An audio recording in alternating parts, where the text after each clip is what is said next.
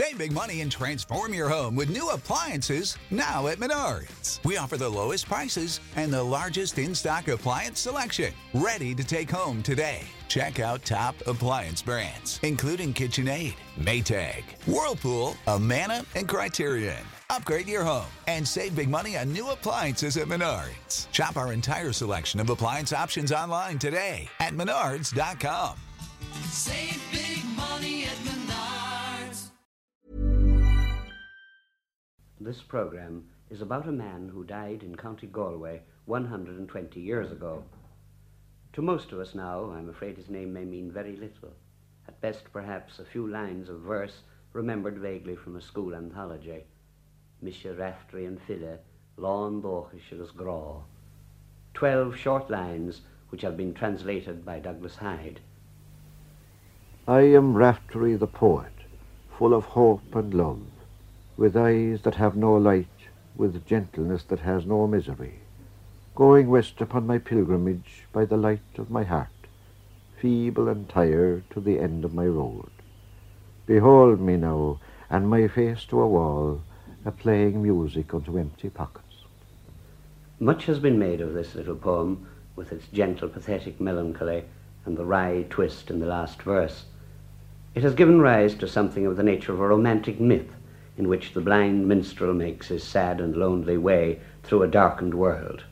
The very type and figure of the poet hidden in the light of thought, singing hymns unbidden, or if not unbidden, at least without hope of reward. Now, the trouble about this picture of Raftery is that it runs counter to the whole traditional Gaelic idea of the poet and his function. And so, those 12 short lines have been subjected recently to a good deal of cold critical analysis, resulting in the sad but I think sound conclusion that eight of them, at any rate, are not the work of Raftery, but of someone whose feeling for the English romantics was stronger than his understanding of the craft of Gaelic verse. Four lines only are current in oral tradition. The versions vary, but they usually run something like this.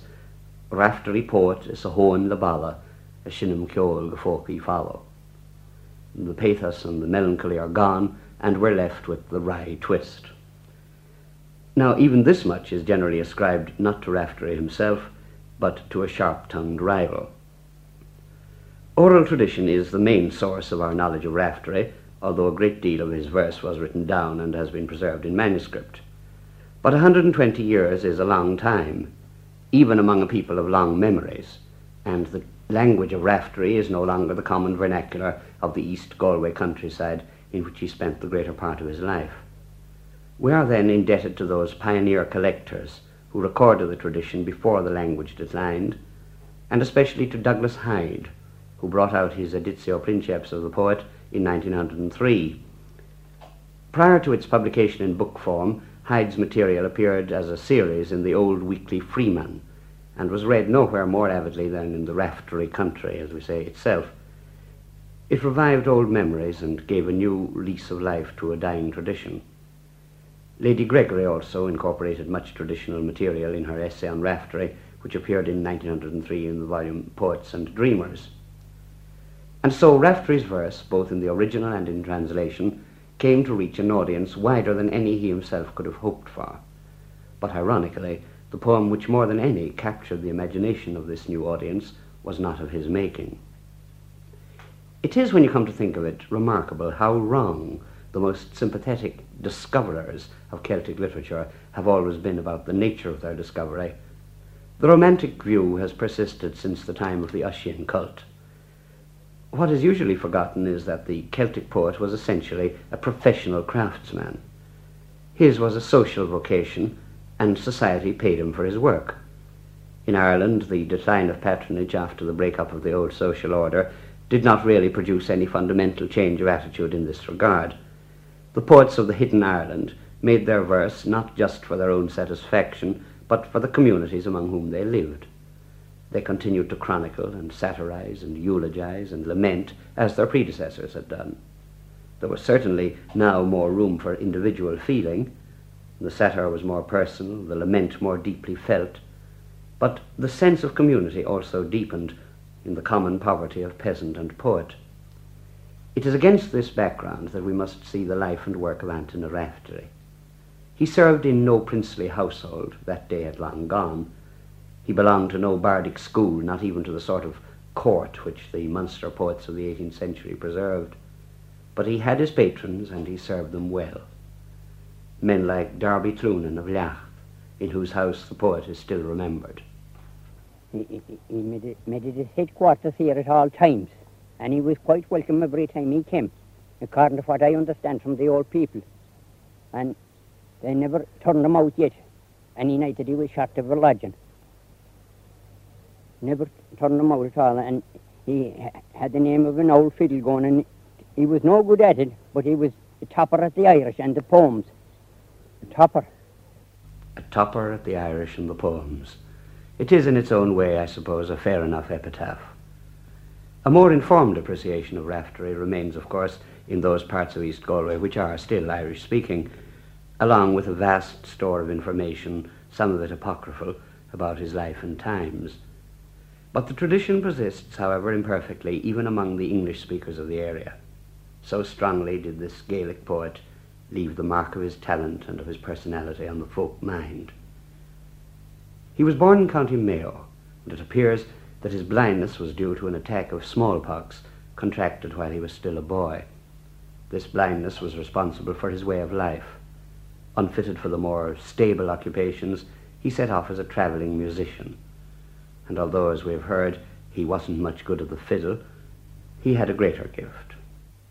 We're told that God offered him his choice of talents, and that he chose poetry, leaving music making to others, like his friend Thomas O'Donnell the piper, whose death he mourned in one of his best remembered songs. It is Thomas O'Daly left aching in young hearts and old, and since death has waylaid him, may the graces of God be his fold. This country is ailing, bewailing that fingers of gold, which made music like angels, should be laid in the clay and the cold.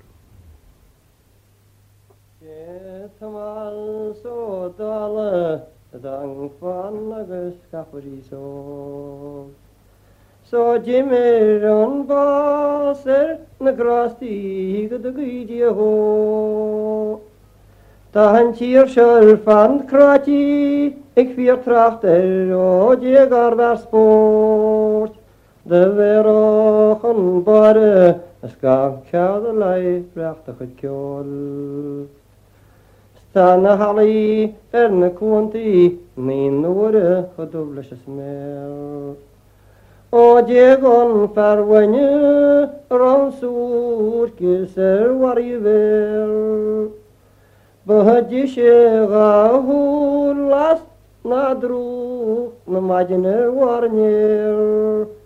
Bahadí sé gaú las na drú na maidin ar warnéir. Isá sin a bhfuil san nuí tá fucht a fáilt treisiring. Thomas O'Donnell was, by all accounts, a good piper, but we may doubt if he would be remembered now more than any of the other country musicians of his time had not Raftery sung his praises. And so it was with countless others, priests and tradesmen and shebeen keepers and farmers. In so far as they earned praise or blame from Raftery, they are still remembered. Brigine Vesey was just a little servant girl who showed kindness to the blind man, but she too has been made immortal.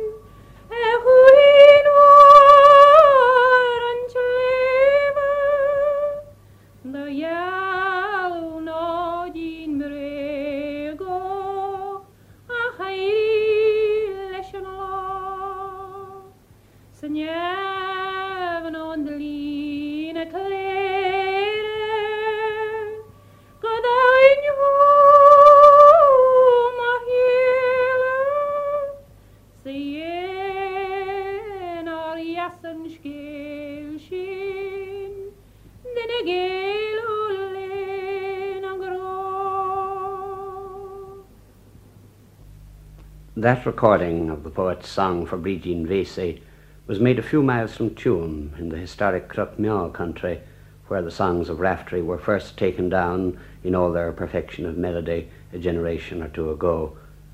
But away to the southwest of the county, near the border of Clare, I heard a faint echo of the praise of Brigine in Douglas Hyde's translation, which has been absorbed into the folk tradition. And thou shouldest shirtless graving him foodless to my. And surely I'll not leave you nine meals I'll fast for you. Upon Locher and Island, no food, no drink beside me. I'm still hoping I may find you, my child, in to be true. Oh, cheeks are blush and bounding, berry of the mountain, your promise still sounding forever in my ear.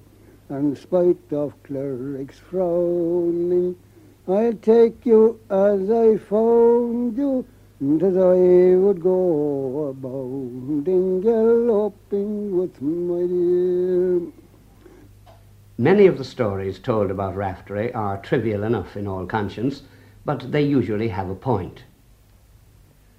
Raftery Port, he was travelling through the east of Galway.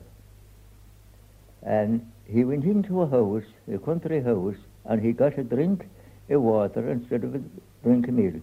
He went on for two miles further. He went into the O'Brien, he got a drink of new milk. He said, the look milk and butter to the to see what they won't have took milk. And Pat Cooney, who told me that story, assured me solemnly that the poet's wish for Derry Bryan came true, Hornickshire Martin. Perhaps the fact that Pat hails from that part of the country himself had something to do with it. But it's worth noting that a poet's blessing was regarded as something worth having. It's also worth noting that the blessing was not given gratuitously. Pat Cooney had another story which points in the same direction. Raftery report was travelling. He went into a public house and he got a drink and he sat down. The publican was talking to him. He says, That man has no handy gab. He says, No more than any other man. You give him nothing, says another man to take handy gab out of him. So he filled a drink and he gave it to him. Raftery rose the drink and he says, Through the through the he, grows the train. Outside your shirt you wear your barney. In your right hand you carry your carbine. And here is your help, Mr. Hannin. That was the man's name that kept the public house. There again we have the idea of the poet's right to patronage. Even if he were only regarded as a clever rhymester, a man with an unusual gift of handy gab, it wasn't to be expected that he'd perform for nothing. Did you notice, by the way, the repeated use of the description raftery poet? Poetry was a recognized trade, and there was a natural freemasonry between practitioners of the craft. There was a poet from the north, and he bet with any man that he'd find out raftery poet without any person ever introducing him to him. He came to the Fair at Tubber, and there was tints that time in the Fair of Tubber. There was no public house in it. There was tints in it. And he'd look up at the showboard at the carry the name, and he'd say, Isn't this a fine plant grown at, outside your door? When he came to the tint that Raftery was in, Raftery answered inside. He says, That's a token for every man to come in to quench his thirst. I have a shilling to see I'll win and drink it. It would, however, be wrong to imagine that the poets were one big happy family. Raftery was, it appears, by no means tolerant of competition. The name of Shauna Burka has come down to us as the victim of one of our poet's most merciless essays in satire, his only crime being that he made a verse poking fun at the master. But Raftery's greatest rivals were two brothers, Patsy and Marcus O'Callaghan, who lived near Craughwell and who were both farmers and poets. Like all settled men, they resented the intruder from Mayo who came charging the country and scolding the people and taking his rent from each village, and unless he gets shelter and the full of his belly, 'tis he'll put an edge on his scissors. There's no doubt whatever but that Raftery had a sharp edge on his tongue, and that he exacted his rent as harshly as any landlord. His bardic contention with the Callanans was a bitter business, and the verses made on both sides make controversy as we know it now seem a gentle, insipid thing. But Patsy Callanan's descriptions of Raftery are of considerable interest, for, allowing for exaggeration and the desire to hurt, they do give us some idea of his appearance. There were two legs under him like a beggar's stick, and they as thin as a packing needle. A hollow in the middle like a bochach, and he carrying the bag that left the hump on him. His face was thin, sallow, worn, and blacker was his hair than the coal of Kilkenny. His eyes moving like two pails of water swimming down by the side of his cheeks. And again, Evil was his quality on coming to the country. He had a carbine of a hat upon him of the colour of snuff, on which there was a cord of tow turned and twisted, and a long time that hat had spent thrown on the dunghill. He had a greasy wrapper on him, and it were right to explain it, for it's many the dab he used to put in its side pocket. He had a dirty trouser on him down to the ground, in which there were two hundred holes and every other patch. a few weeks ago, at Rockfield near Athenry, I thought to catch an echo of the sound and fury of the controversy when I called on a grandson of one of the protagonists, Thomas O'Callaghan. But nothing could be gentler than his account of the battle as we sat there in his kitchen while his two budgies sang away merrily in their cage. Of course, they used to be good. They used to be good friends, you see, occasionally. But now and again, they'd fall out a bit. But anyway, it happened that Raftery made a song about Callan, and there's a big common to see opposite where Callan lived, where I lived, I was born, about six or seven hundred acres. And he said that he was a, he, he called him a, a rogue, you see, a godly, out in the tunnel. You understand now?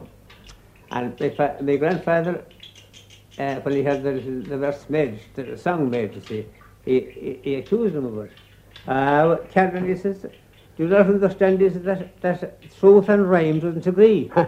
you see, as much as say, well, you said it for, to make the rhyme, you see. Truth and rhyme doesn't agree, he says. Well, right enough to me, father, but anyway, my grandfather made another one about him. And he, he was at, at a party one night, and Raftery was at the party, playing, see, with a fiddle. And uh, my grandfather was asked to recite it or sing it. He didn't care about doing it, but they pressed him, he had to do it anyway. He did. And he came along, uh, and when he had the song sung, he came back and he tried to get my grandfather to give him some sort of a back answer or another, but he didn't find him somewhere or another. But anyway, he says, Ni war me me bara a rave with soap with you, he says. I never got to shave without soap till, till tonight. he hit him so. The rivalry had at least one happy outcome, for Calnan made a song in praise of a local beauty called Moyd of Roon, and it became so popular that Raftery was forced to do better. One Saturday morning, I was told, he was in a public house in Galway. Ah, there, Raftery, said one of the customers. Calnan has got the better of you at last. Raftery said nothing, but everyone could tell he was raging. Then the girl who was serving the drink asked him what he'd have. She was a plain-looking girl, but Raftery looked at her for a minute as if she was Helen of Troy. I have him now, says he. I've Calnan beaten. And he had, for any poet could make a song for a beauty, but only Raftery could make a plain girl beautiful with a song. There's a lovely posy lives by the roadway. Deirdre was nowhere beside my joy, nor Helen, who boasted of conquest Trojan, for whom was roasted the town of Troy. Her cheeks like roses through lilies growing, her mouth melodious with songs of glee. Such mien and motion were never noticed since died our posy was in Ballylee. Agus bhfuil si degre leibrachas grí Tá nabrí hélan an bhainríon grégo ar er héit na cétaí bambas an rí. Tá las is gilintí de ré chéle Spa binne bélín an cóchar críú. se menad seri ni washa gid ban o jegun fel fi malili ta vektan sper van sig och figlesti labra grenes tradition Salus lasti in the braloch legal de bhéar a léargus go argansúl. Tá grohaid is skille a gláir a héan, is skille féchans leis leach alón. Sa mein san néfoch leilin go.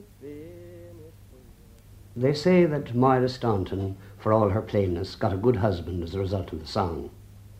But they say too that she was an exceptional case. For if it was a bad thing to have a poet play, blame you or curse you, it wasn't much better if he praised you. No one that ever had a song made in praise of them had any luck after, I was told again and again, when I brought up the name of Moira Ain, Mary Hines, the subject of what is without any doubt Raftery's loveliest song. For all her beauty and for all the praise Raftery gave her, she died in misfortune. I made a sentimental journey to Ballylee, the scene of the poet's meeting with Mary, and there I met a namesake and kinsman of her own, Tommy Hines. He and Michael Mulcair of Kiltartan brought me past the old tower which bears witness to another poet's work. I, the poet William Yeats, with old mill boards and sea green slates and smithy work from the Gort forge, restored this tower for my wife, George. They brought me to the place where Raftery is said to have lived for a while. I have been told, uh, you see, that we're standing in the spot almost where he lived one time. Was that he had a house here? That he had a house here right behind you. Well, did he have his wife and his family here, or did he just come here an odd time? Well, uh, he was a, a visitor here. Aye. Well, now, it was a place full of poetry, wasn't it? Undoubtedly. Could you ask anything more poetic than the romantic castle of Ballylee, where W.B. Yeats lived for a good part of his life, came here in summertime? But, of course, Raftery was here long before W.B. Yeats. Well, came here. yes, but uh, then that makes it all the better because there has been two poets here in Ballylee, isn't that right? We've got two poets, Mr. Rachsary and Filia, agus I, the poet William Yeats. From there we went to see the ruined remains of the house of Mary Hines. And this is the bory now that we're down to where Maureen Hines lived one time. And along this boating, Raftery used to come to take her on to Coole, and they'd be invited there. They'd be both invited there. Raftery, of course, to play, and she to go with him.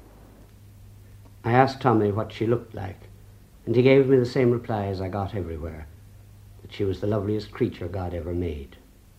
He quoted the lines I walked through England and France for years once, through Spain and Greece on the long way home. And from Loch Rainy to Galway Quayside, her beauty equals I've never known. and then he went back to the beginning of the story. The mass path led me to the Lord of Graces. The skies were rainy, the wind was high. Beside Kiltartan I met a maiden whose eyes waylaid me in sudden while. I gave her greeting, polite and stately. She answered graciously as any queen. O Raftery, said she, could fate be kinder, now step beside me to Ballylee.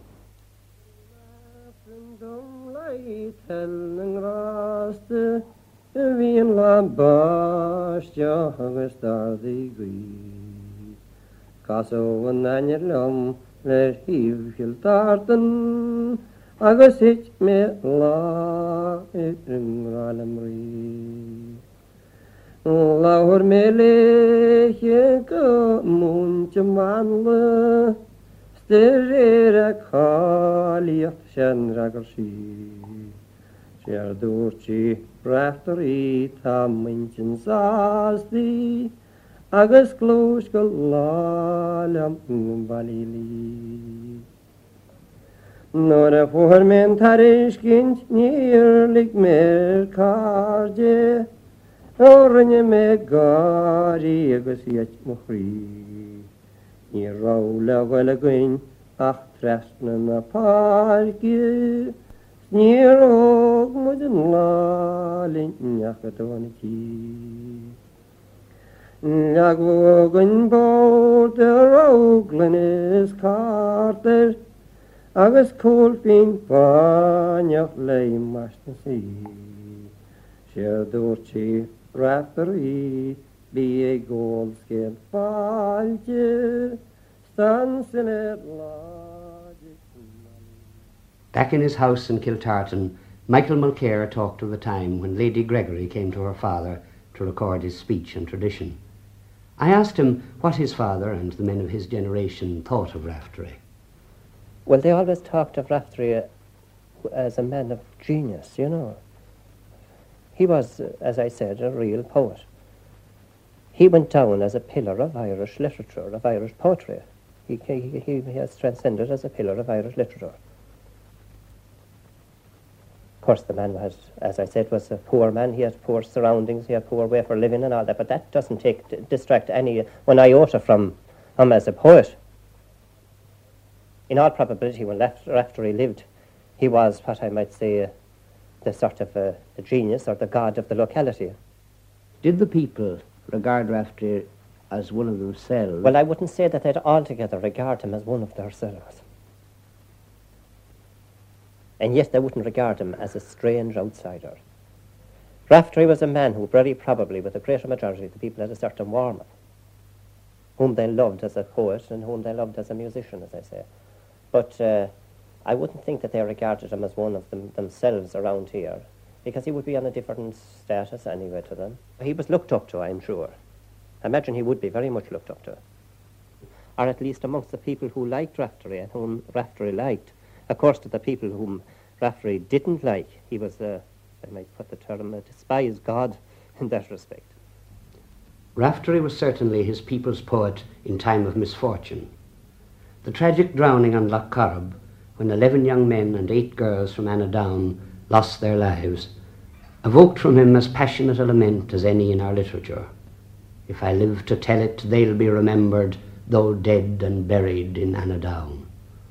Maim se sláintes fad bheits trochttar an méide báú a sanach chuin.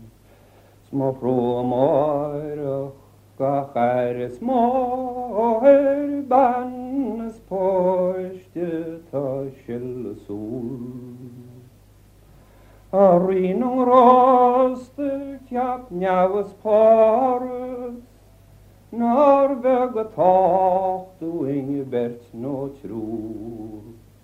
Ach lách a bre leis gan goí an báisteach Lán ahógyak a szkóba sól.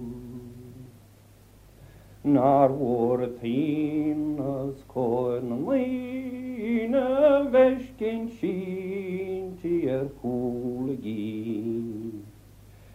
Skirad is queine de skan rochtine groig da hir is een gracht a roin. Ágáin tíocht an áhfuil á sin ar chróchir sá dúirt go cí. Scorbé gé sa bós le bhí gádóra sa rí na glóire ár mhór a fel. If Raftery spoke for his people in his lament for the tragedy of Anadown, he spoke for them too, clearly and unambiguously, in matters of even greater consequence. If I got your hand, it is I would take it, but not to shake it, O Denis Browne, but to hang you high with a hempen cable and your feet unable to find the ground.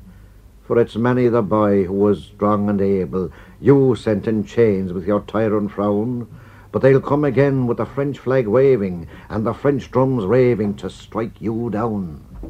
These fierce and bitter lines on the sadistic High Sheriff of Mayo have been attributed to Raftery, and they are certainly in the spirit of the songs he made for the resurgent Ireland, which was born in 1798 in its long struggle for religious and civil freedom.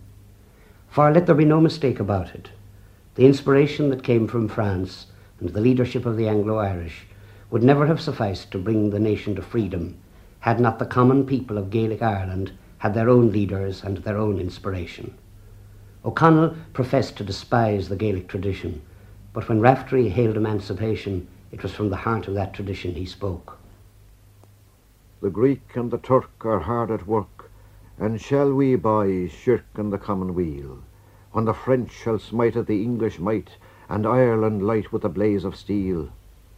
Dear God, who suffered for us on Friday, may I never die till I see them reel, the orange men and an Irish pen.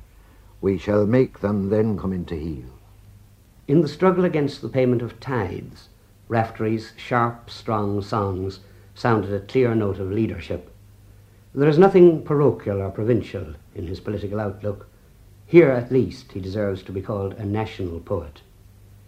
Still, it was natural that the local tyranny, the injustice immediately experienced, awoke a special reaction in him. His lament for Anthony Daly, a Galway white boy who was hanged on Good Friday in the year 1820, is still sung, and his curse on those who betrayed their friend is remembered. On the eve of Good Friday, the Gael was lying, smit by the gall. On the same day, Christ dying rose, buying the human race from its fall. God grant requital, in our crying there was no use at all. Cullen and his wife there took the life there of Daly, black fall. Ach an bheanú lein ré gur an méid ar an mala méid ran. Eci dehagus é gurú scineirí an tuile a gan. Ní pechar béche méin í ag le gol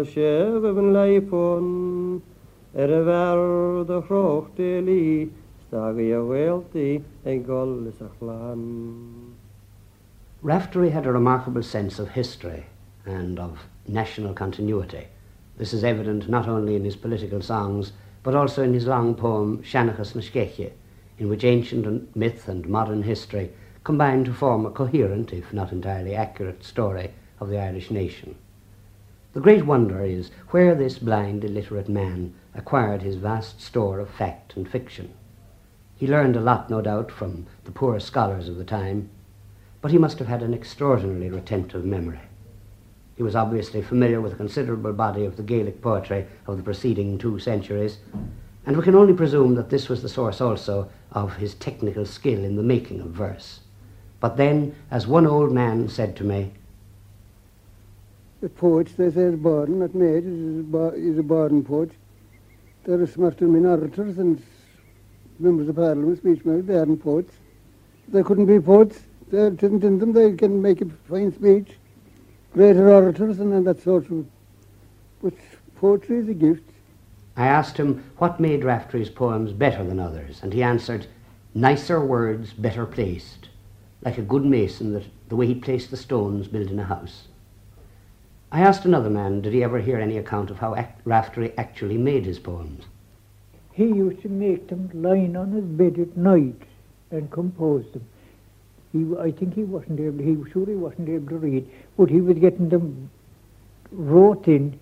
He'd think of them next day and he'd write it out for you and word it out for you and you would write it down. He was gifted. He seen the light of day once. He asked a gift of God, he asked a request of God or a gift of the Almighty God to get one sight of the world. And he opened his two eyes and he got one side of the world. He begged of God back again to take away his sight. He was as blind as a stone back again. He didn't want to see the world. This same man, incidentally, would have none of the common opinion that Raftery was not a good fiddler. Far from it. He was an extremist at the fiddle. He was very near next to Bach, the German, the first fiddler that ever was. Marcin Fury of Mananord agreed that he might not always have been such a good musician, but that something happened which made him one. I heard this, that he got a gift one night that he, he was drunk, and he brought him to a ferry port. And the next thing was, they asked him to play. And he did play. So the next thing was, then was Jameen. And he went in and there was a queen there. And there was animal subject and uh, they asked him to have some wine. And some friend that knew him al- alive told him not to touch anything that he'd be offered. So with that, he played away for the time, and he, he enjoyed the time, and they were the finest dancers and the finest of quality that could be seen. But anyway, by great chance and by great risk, he made his way out. And he was never as good a player in his life as he was after that night. That he got that a gift. But uh, if he if he ate or drank from them, didn't know what had happened. And so the legends grow about the memory of the poet. They say death came to him once as he laid in bed in a house in Galway, but that he asked for time to repent. His request was granted, and he made his poem of repentance as so many of the poets of Ireland did before him. This poem was held in high honour long after his death, and they say that Archbishop MacHale held that it would gain him pardon if his sins were as many as the stars in the sky. Douglas Hyde has made a fine translation of the poem, but here are a few verses from a folk translation which I found in a manuscript collection made at the turn of the century. As I am old and my blossom faded, and my past years entirely wasted, nine fathoms deep I fell in sin, may the Lamb of God his mercy give. When I was young I had bad rules taken, both quarrelling and intoxication. I'd sooner on a Sabbath drink or gamble than attend my duties of a Sunday morning. To a woman in wedlock I had no disgust to become the object of my brutal lust. To cursing and swearing I was much inclined. May the Lord of mercy my errors hide. Whereas I am guilty and my crime so great, I hope the Lord will not think too late to lay all damage on my body down, and the King of glory to save my soul. The day is gone, and I did not heed until the crop was damaged all to the weed. May the King of justice give me space, my eyes to wet with the flood of grace. King of glory most divine, who transformed water into wine, and delivered Jonas from the deep, and well rewarded the penitent thief.